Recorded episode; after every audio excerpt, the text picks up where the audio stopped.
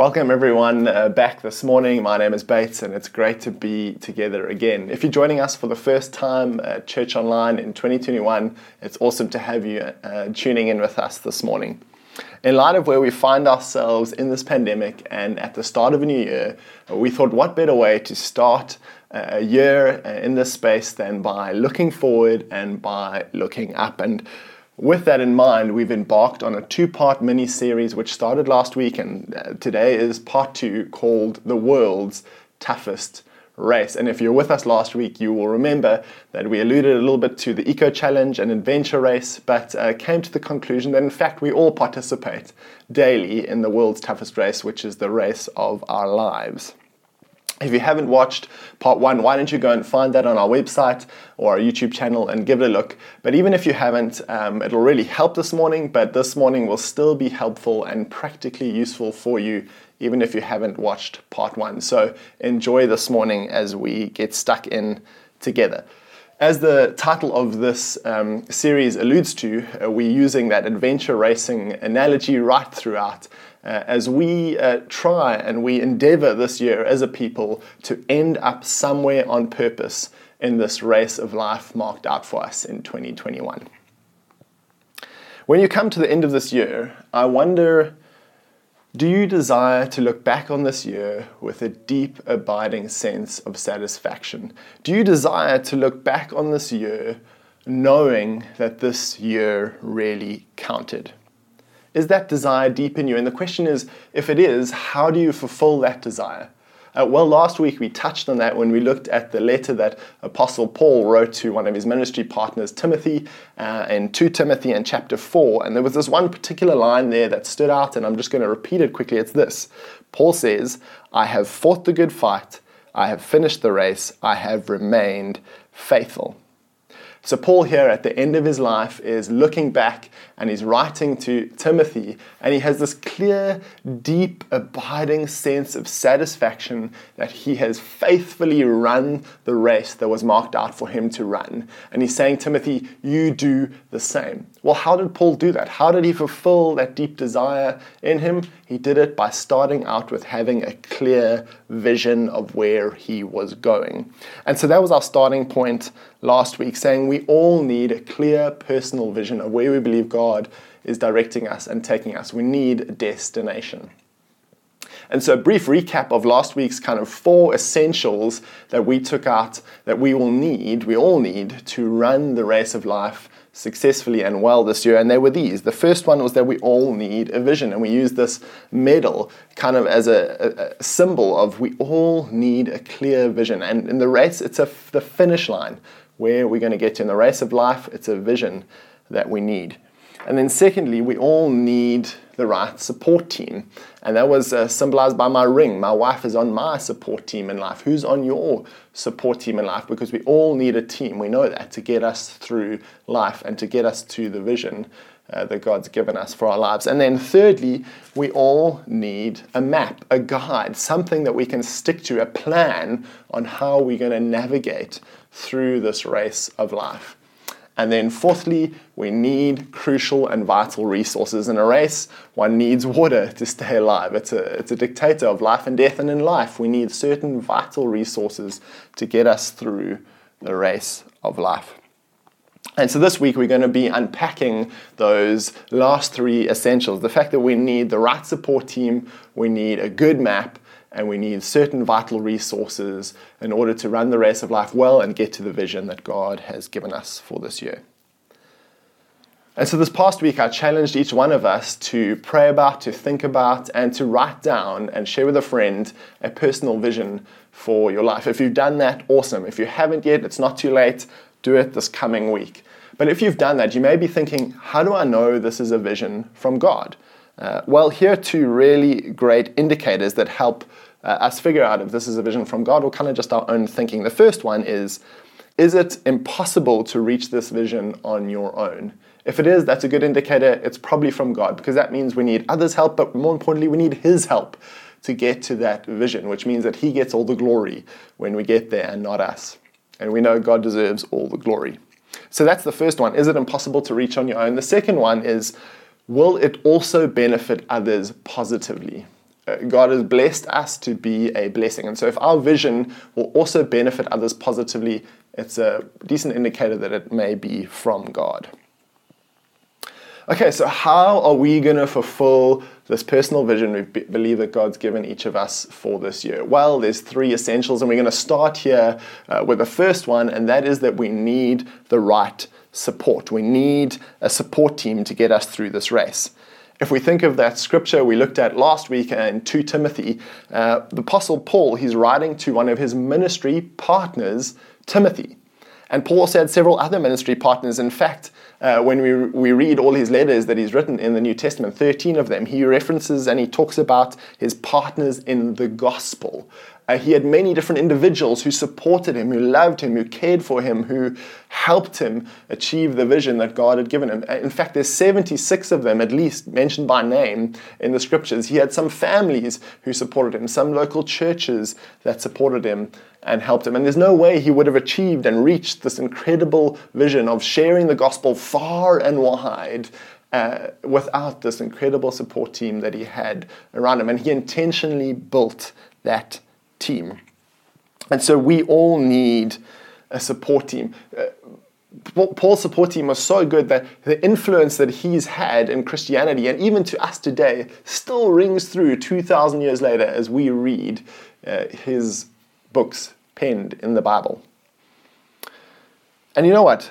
I reckon we don't even really need the Bible to tell us that we need a support team. It's intuitive. We all know we're not an island. We can't do this life on our own, right? And hasn't lockdown and COVID kind of highlighted that as we've been stuck indoors? You're like, I'm getting so frustrated. We need others around us in this life, not just to get through, but to thrive and to really flourish in life and in the vision God's given us for our lives. And it reminds me of that Eco Challenge, that crazy adventure race I was talking about last week, how each team was made up of 4 members and all the members had to cross the finish line together in order for them to complete the race. And so it was crucial that they had teammates who were fit and experienced and supporting and would sacrificially give of themselves to get each other through the race. They were there for one another. I think of the one guy who got heat stroke on the first day from paddling too hard.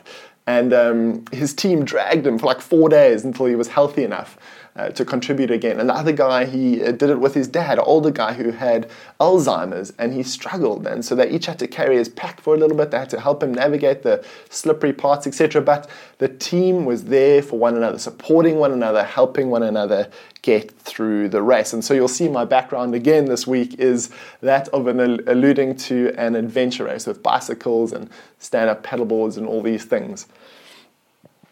So the question is, well, how do we build our support team?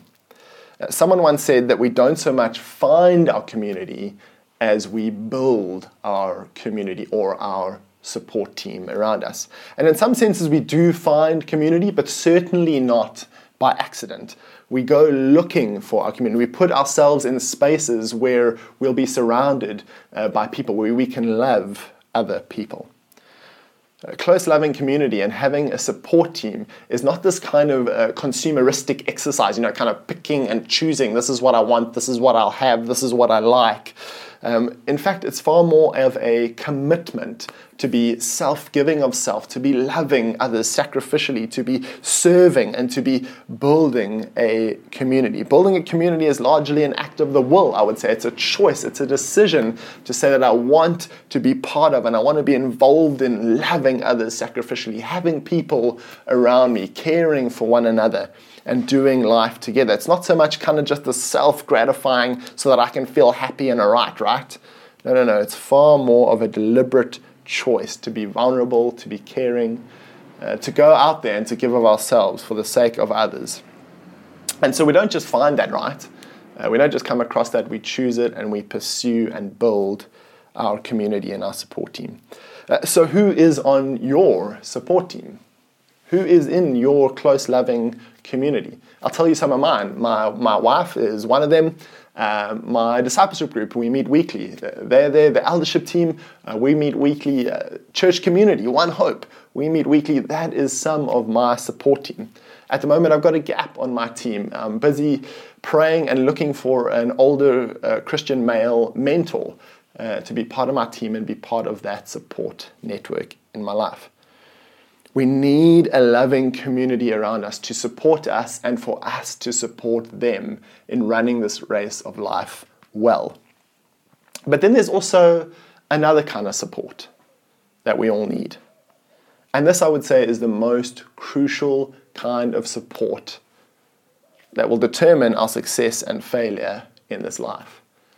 If we look at the Apostle Paul, whose letters we've been looking at the last 2 weeks, he didn't just have the support of a loving community of Timothy and a whole bunch of other guys who were his ministry partners, but he had the support and strengthening of God himself. Paul was filled with the Holy Spirit of God. And we see this in many of Paul's writings, but here's one particular reference in Acts chapter 9. There's this dude, Ananias. He comes into the room. Paul's blind. Ananias prays for him. Paul can then see, and in the same moment, he is filled with the Holy Spirit. And so Paul had and needed the support, the infilling, the leading, the guiding, the directing of the Holy Spirit of God. And so what does the Holy Spirit do in the life of a Christ follower? Well, the authors of Scripture, of the Bible, tell us that he guides us, he strengthens us, he empowers us, he comforts us, he teaches us, he reveals truth to us.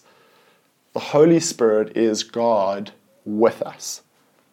By far the most important and powerful and helpful support that we can all have as Christ followers is that of the Holy Spirit. Should there be no other support, no one else around us, just the Spirit of God in us, that would be more than sufficient to run this race of life well. But God in his grace and kindness and mercy has surrounded us with community that we can share with one another the work that the Spirit of God is doing in and through each one of us. And so do you have the support of the Holy Spirit in your life? Well, if you're a Christ follower, you do. When you became a Christ follower, the Holy Spirit of God came and dwelt within you. And to make it through this race of life and to reach the vision God has given us for this year, we need the support of others. We need a loving community around us, and we need the Spirit of God within us. And so here are some questions to ask about your support team. Firstly, who is on your team? Secondly, is your team fit enough and experienced enough to help you and support you in getting through this race of life? Thirdly, are there any gaps in your team? And fourthly, do you have the most important member on your team, the Holy Spirit? And then to flip that on its head, are you part of anybody else's team? And are you fit enough and experienced enough to help them get through their race of life? Let's pause at this moment and ask these questions of ourselves and share them with those who you're tuning in with. The first one is, who is on your support team? And secondly, are you on anyone else's support team? So that was essential number 2, and that was that we need the right support. And then thirdly, essential number 3 is that we need a good map. We need something to guide us on our race of life, to help us take each next step that we need to take. And so we're going to be continuing on the adventure racing theme and read a little excerpt from the Scriptures from the same Apostle Paul that he wrote to a church in Corinth, which is in Greece, and he uses the same kind of athletics terminology. This is what he says in 1 Corinthians chapter 9. Do you not know that in a race all the runners run, but only one gets the prize, right? Run in such a way as to get the prize. Now listen up here. Everyone who competes in the games goes into strict training. They do it to get a crown that will not last, but we do it to get a crown that will last forever. Does anyone know where the Olympic Games started? That's right. In Greece. And so Paul is just genius here. He's writing to these guys in Greece who would have been very familiar with running, athletics, games. Some of their friends and family and people around them would have gone into strict training. They would have known these guys because they were going to compete in the ancient Greek games, which are now the Olympic Games. And so he writes to them using this kind of terminology. And I just love it how the Bible's not boring. Like, it's not just same. Each of the different authors, as they're creatively and geniusly writing in different styles, use specific metaphors and pictures, etc., to get the message across to their specific audience. And isn't it just genius that Paul here uses this training, this athletics terminology to some ancient Greeks? I just love it. So if we're going to reach our vision this year and we're going to finish the race well, if we're going to get to the end with that kind of deep, abiding sense of satisfaction, knowing we've run our race of life this year well, then we also, like competitive athletes, need to have a training program.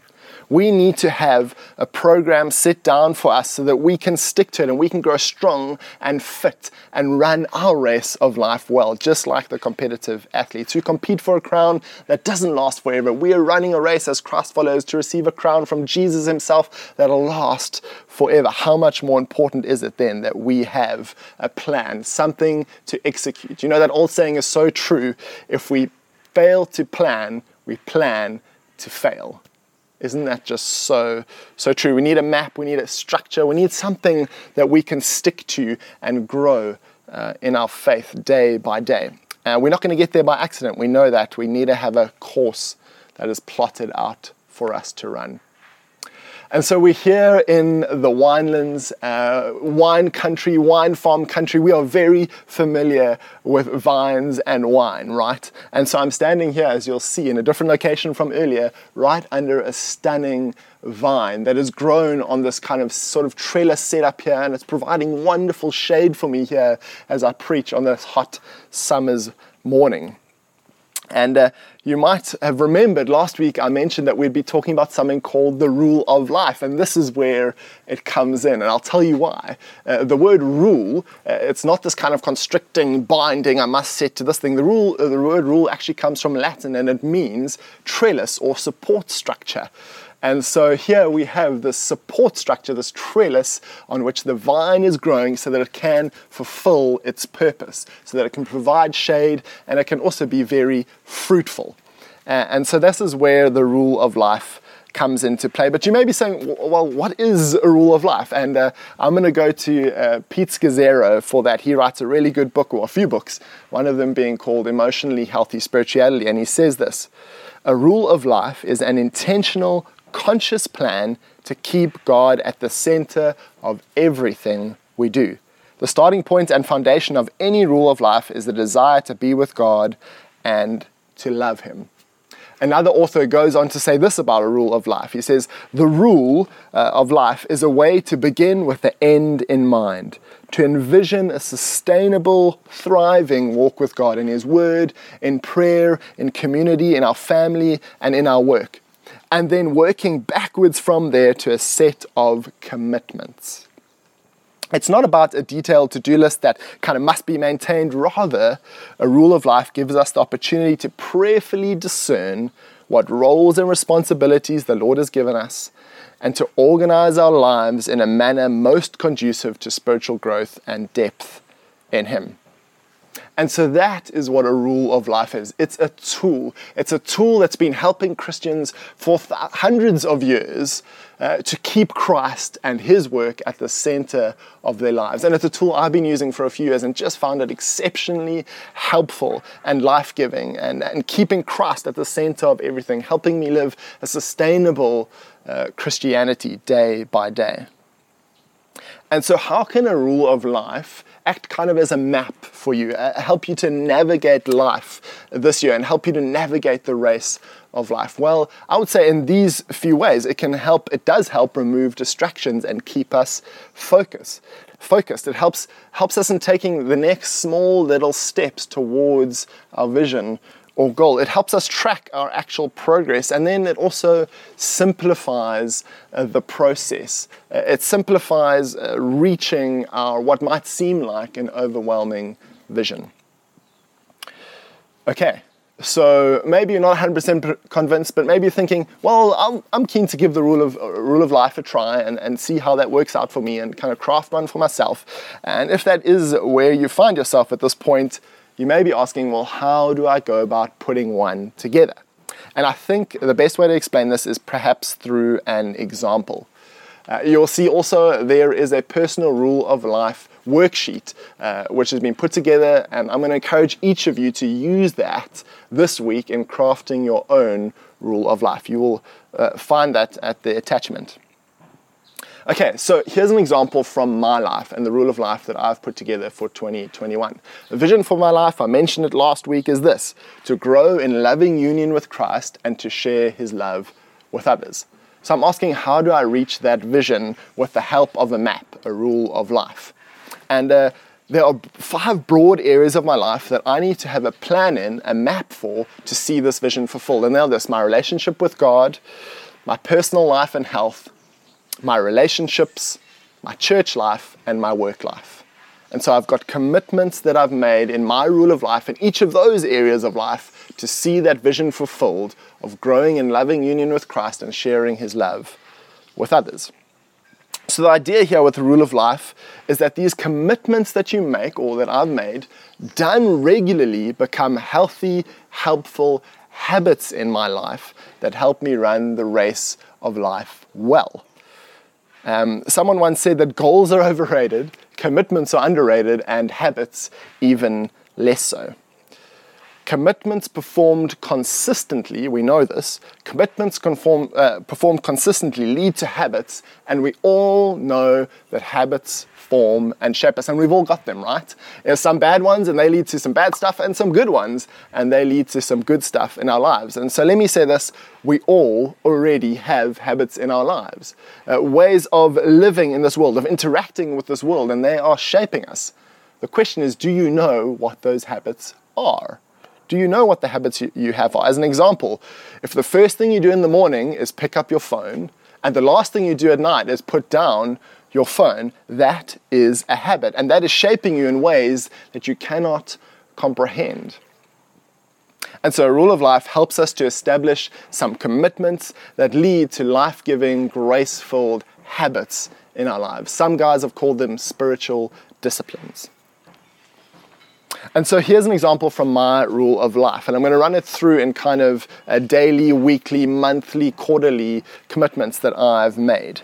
Just to say before I start out, many of these commitments that I've made, I've been doing for many years, and so they've already become healthy habits in my life. Some of them are new, and I'm growing in them, and they aren't yet habits, but I've committed to giving them a crack this year to see me run the race of life well this year.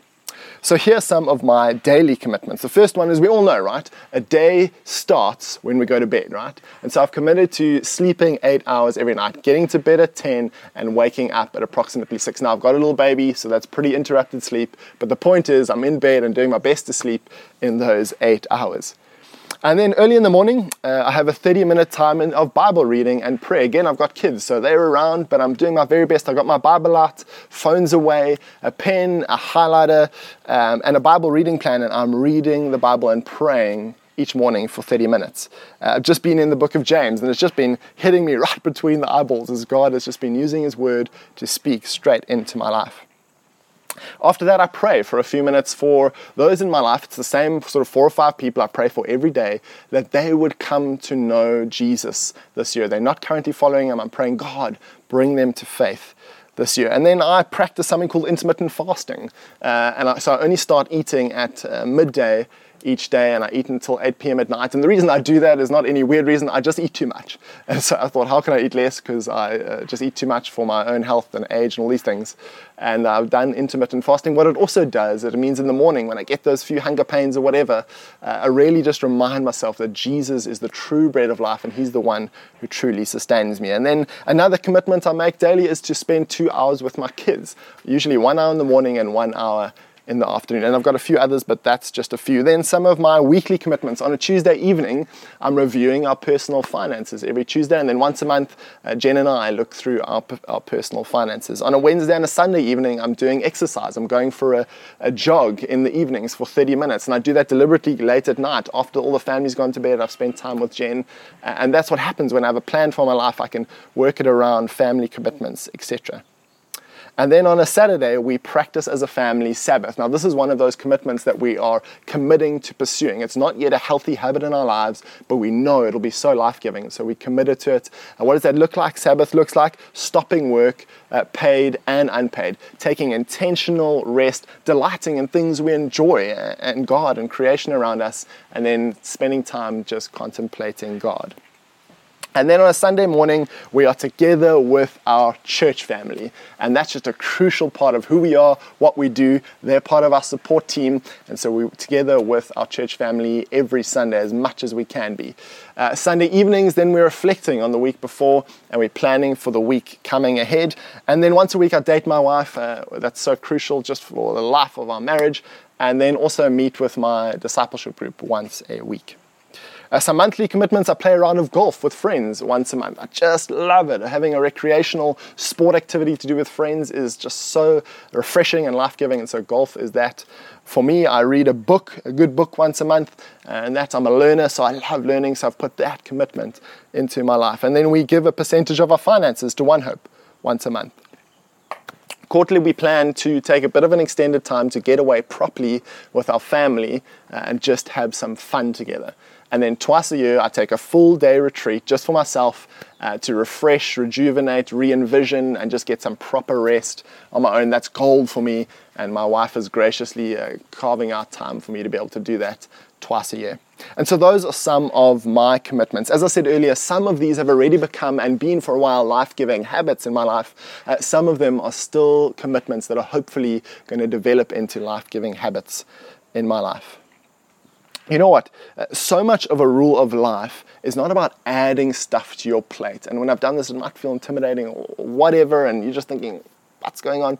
But it's not really about adding stuff to our plate. It's more about looking at the habits we already have and just tweaking those to become life-giving. As an example, what's the first thing we do in the morning? Is it grab our phone and look at it for 30 minutes, or rather grab our Bible, a cup of coffee, a pen, a highlighter, and a Bible reading plan and get stuck into reading the Bible? And so it's just about tweaking some of our existing habits to make them life-giving. So onto that worksheet I mentioned earlier, if you engage with that this week coming and you craft a bit of a rule of life for yourself, what would be the next steps you would take? Well, I would take that to a trusted and mature friend and ask them for some input. Then I would calendarize all your commitments. Then I would go after it day after day, pursuing to fulfill those commitments and be able to look back at the end of the year with a deep sense of satisfaction and joy that you have achieved what you set out to achieve this year. Now, after seeing this, you might feel like, man, that is just too much. It's going to require too much effort, etc. But ask yourself this question. And I've asked myself this question at the beginning of the year. Do I want this year to count? Do I want to be able to look back on this year with a deep sense of abiding satisfaction, knowing that I've run the race of this year well? And one thing I know is the chances of that actually happening, the chances of that materializing are drastically increased when I have a thought through, prayed through plan, when I have a map to help me navigate this year. And I really believe a rule of life can be something that helps each of us do that this year. You know what, I thought about it. We plan so much in our lives that it is far less important than the quality and trajectory of our lives. And so let's be a community this year that goes somewhere on purpose. Let's be a community that establishes some commitments in our lives that turn into habits that lead to life. With all that being said, I would like to make a few comments, just a few notes. So remember this, what is the goal of a rule of life? It's to stick to the commitments, right? No, that's not the goal. The goal is to grow in loving union with Christ and to share his love with others. And so we don't trust in the structure, we don't trust in the trellis, the rule of life. We trust in the one whom this structure is supposed to serve, the one in whom this structure is supposed to connect us to. We don't serve the structure, we don't serve the plan, the rule. It serves our purposes. And so there's a lot of grace needed in this space. As we make commitments, as we go for them, and as we maybe miss a few, we drop at the ball a bit here, stop. Have grace for yourself. Receive God's grace. Dust yourself off and keep going. And maybe take your plan to a friend and say, hey man, this is not realistic. Help them readjust your commitments and go for it again. Start small and grow it over time. This is a live document. It's a live thing, this rule of life. It's organic. It grows as we grow over time. And so the idea here with a rule of life is to weave into our life a series of habits and practices that shape us and form us over time. Just like our Christian journey, we are slowly growing and changing over time and becoming more like Christ.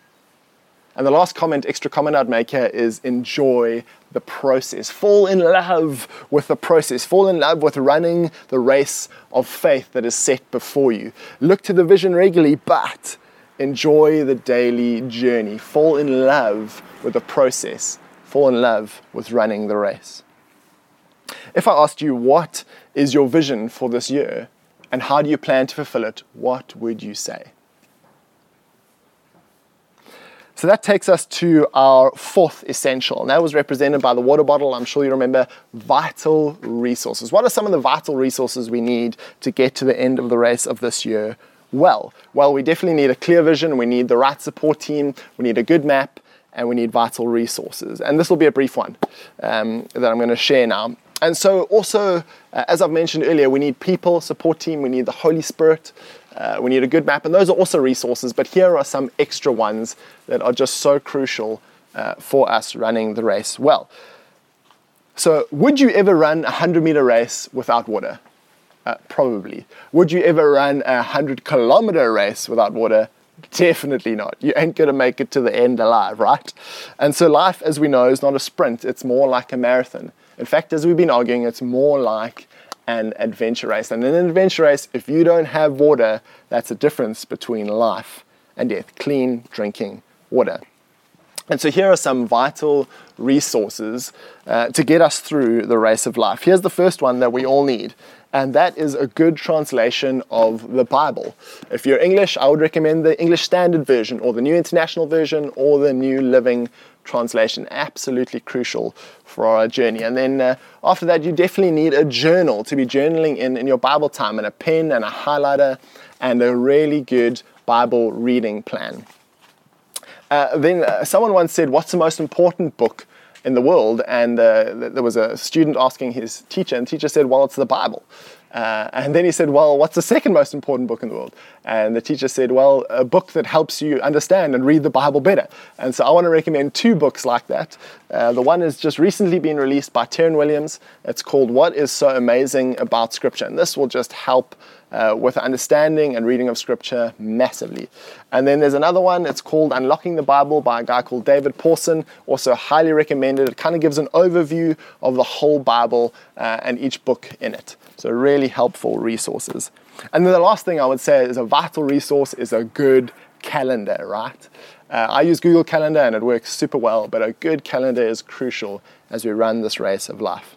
So we've covered a lot of ground this morning, and it's just been so wonderful talking about these things together. But I want to bring it down to a challenge for you this week. I mentioned it earlier, but I want to challenge you to use the Rule of Life worksheet. And this is the challenge.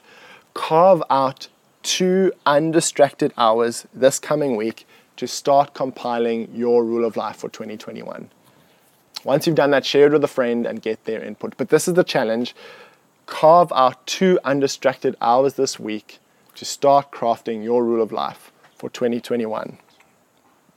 We're all going to end up somewhere this year. Let's be a people that ends up somewhere on purpose, with a clear vision accompanied by the right support team, a good map, and the vital resources we need to be able to run the race of life this year with purpose in a direction, and be able to get to the end of the race of life this year with a deep, abiding sense of satisfaction, knowing we have run the race that was set out for us to run this year, and we've run it well. That we could all get to the end and say, along with Apostle Paul, I did it, I succeeded, I ran the race of faith well this year, and I finished well. My life counted this year. Let's be those kind of people in 2021. Let me close with some prayer. Thank you, Father, that you're good and that you're with us and that you've got a good plan and purpose for each one of us this year, Lord Jesus. By your Holy Spirit, help us to pursue your vision for our lives this year, surrounded by the community you've put around us, Lord Jesus, with a plan, a rule of life, and God, with the right resources to be able to pursue you this year, to grow in loving union and to share your love with others. We love you, God. Thank you that you love us. Help us as we each craft our rule of life this week. In Jesus' name, amen.